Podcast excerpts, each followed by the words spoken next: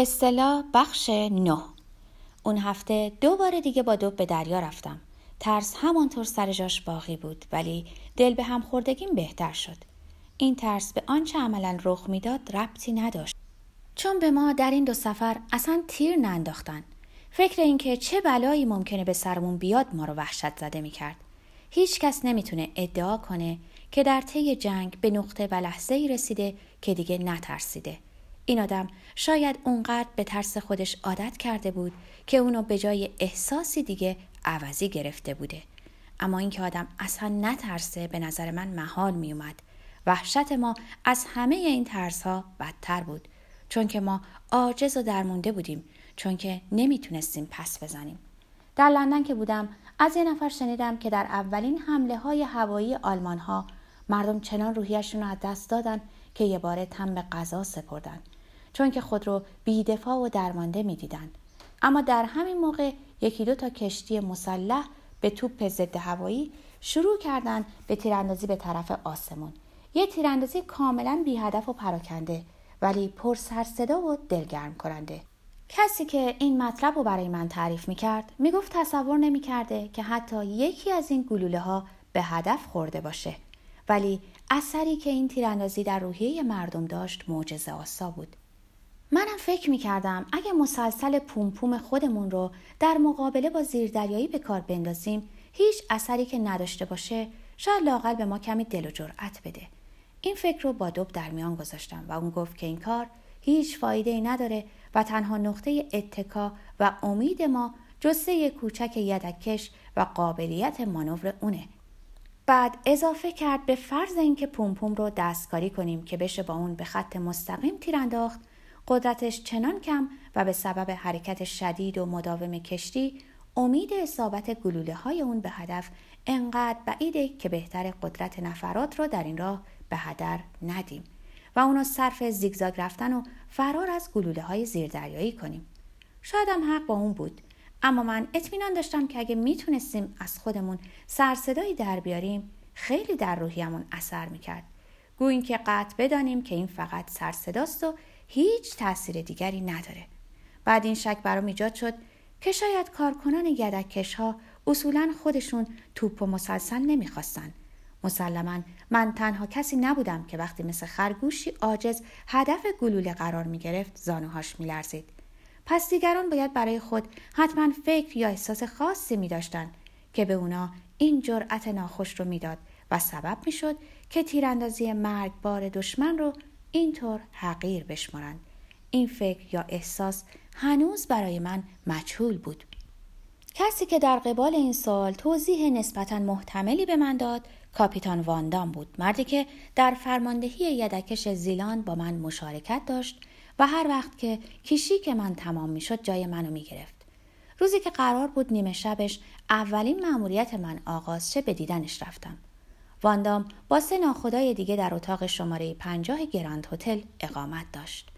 اتاق شماره پنجاه بین افراد مشهور به کلوب بود چون چهار تا ناخدای ساکن اون در قیاس با سایر افراد مسن محسوب می شدن و هیچ کدام کمتر از چل سال نداشتن.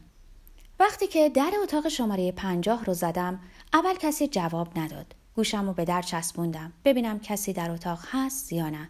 صدای عجیبی به گوشم خورد مثل اینکه با مداد تراشی کند و زنگ زده مدادی رو تیز کنن.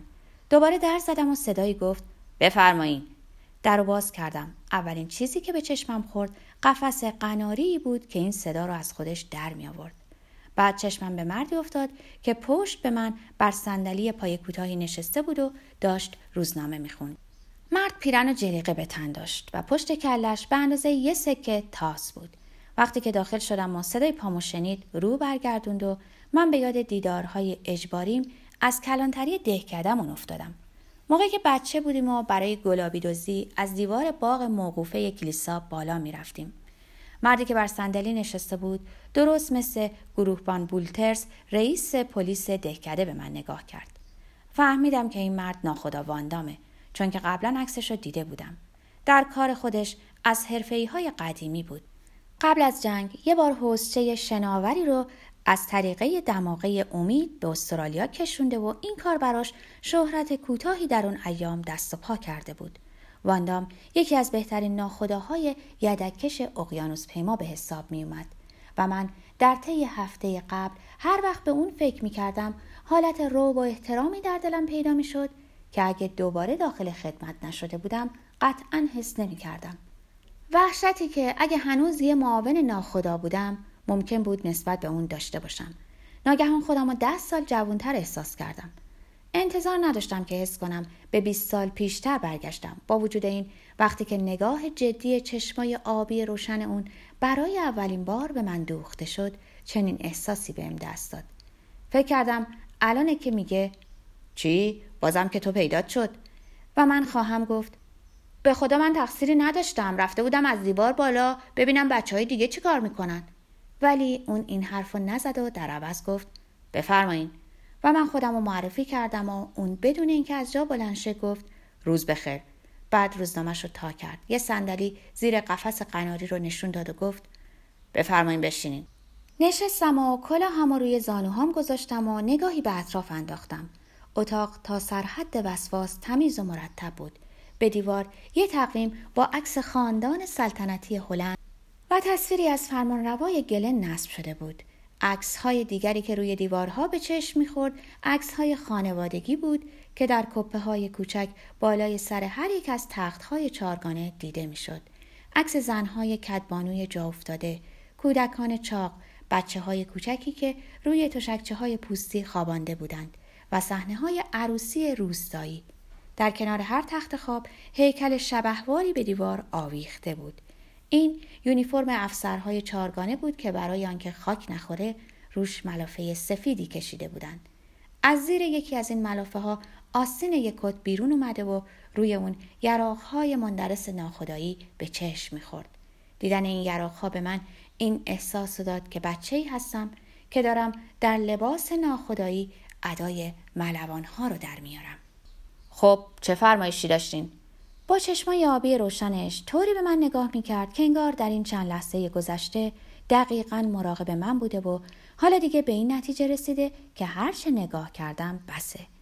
چیزایی درباره یدکش ها و جریان معمولی کار اونا از او پرسیدم که او دقیق و به خلاصه جواب اونا رو داد بدون اینکه انگیزه ای برای ادامه مکالمه پیش بیاره. حس کردم از من خوشش نیامده. نه از شخص خودم بلکه از تازه کار بودنم.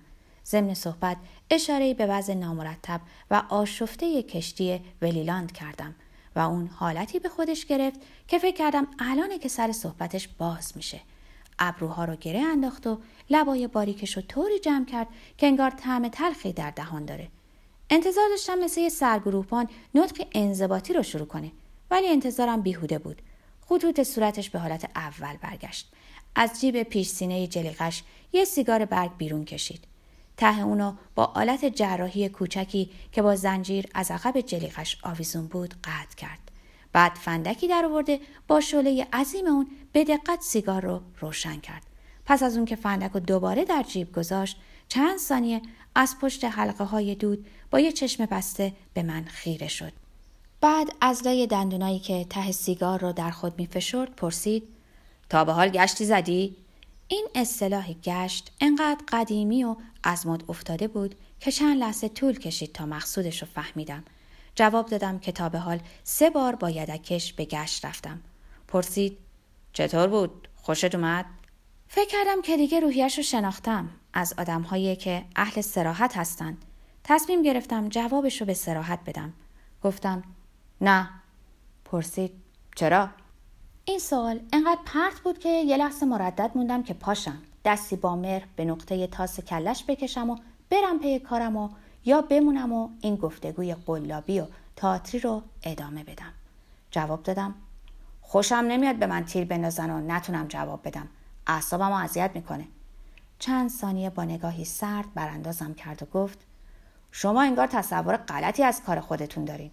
برانکارت هایی که در میدون جنگ مجروحان رو هم می‌کنن هم نمی‌تونن جواب شلیک دشمن رو بدن جواب دادم که اینم برای خودش حرفیه و داشتم فکر می‌کردم چه کلکی جور کنم که هر چه زودتر بزنم به چاک اما گیر افتاده بودم چون این مرد گرم شده و در سراشیب افتاده بود و تا به انتهای مسیر نمی رسید متوقف نمی شد. سیگار برگ رو از لب برداشت. به فاصله یه وجبی صورتش نگه داشت و به عوض من اونو مخاطب قرار داد و گفت که جنگ بویی از شرافت و عقل نبرده. این مبارزه خونین در واقع یه جنون مصریه که دامنگیر مردم دنیا شده. هر کس که به این مرض دچار شه لازمه که یه بیمار دیگه چشم اونو از حدقه در بیاره.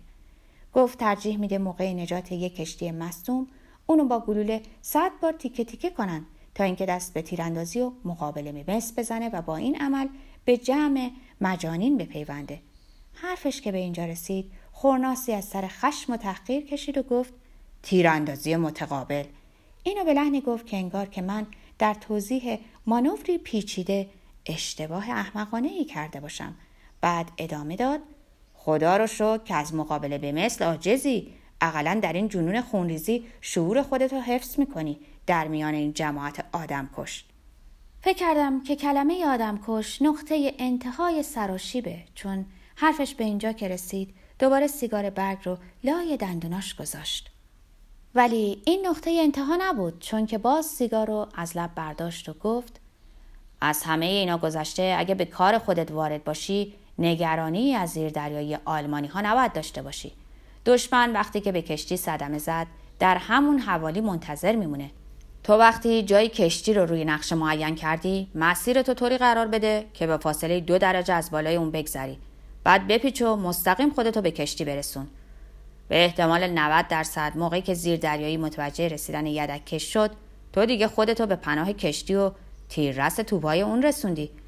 اگرم در این روش موفق نشدی و زیر دریایی سر راد قرار گرفت و شروع به تیراندازی کرد زیگزاگ نرو چون با این کار به دست خودت گورتو کندی.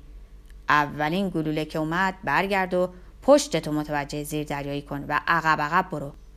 چند تای تیر میندازن که از روی یدکش رد میشه و در اون طرف به دریا میفته بعد موقتا دست از تیراندازی می‌کشن در این فرصت تو یدکش رو برگردون و دوباره به جلو برون و همینطور ادامه بده تا آخر.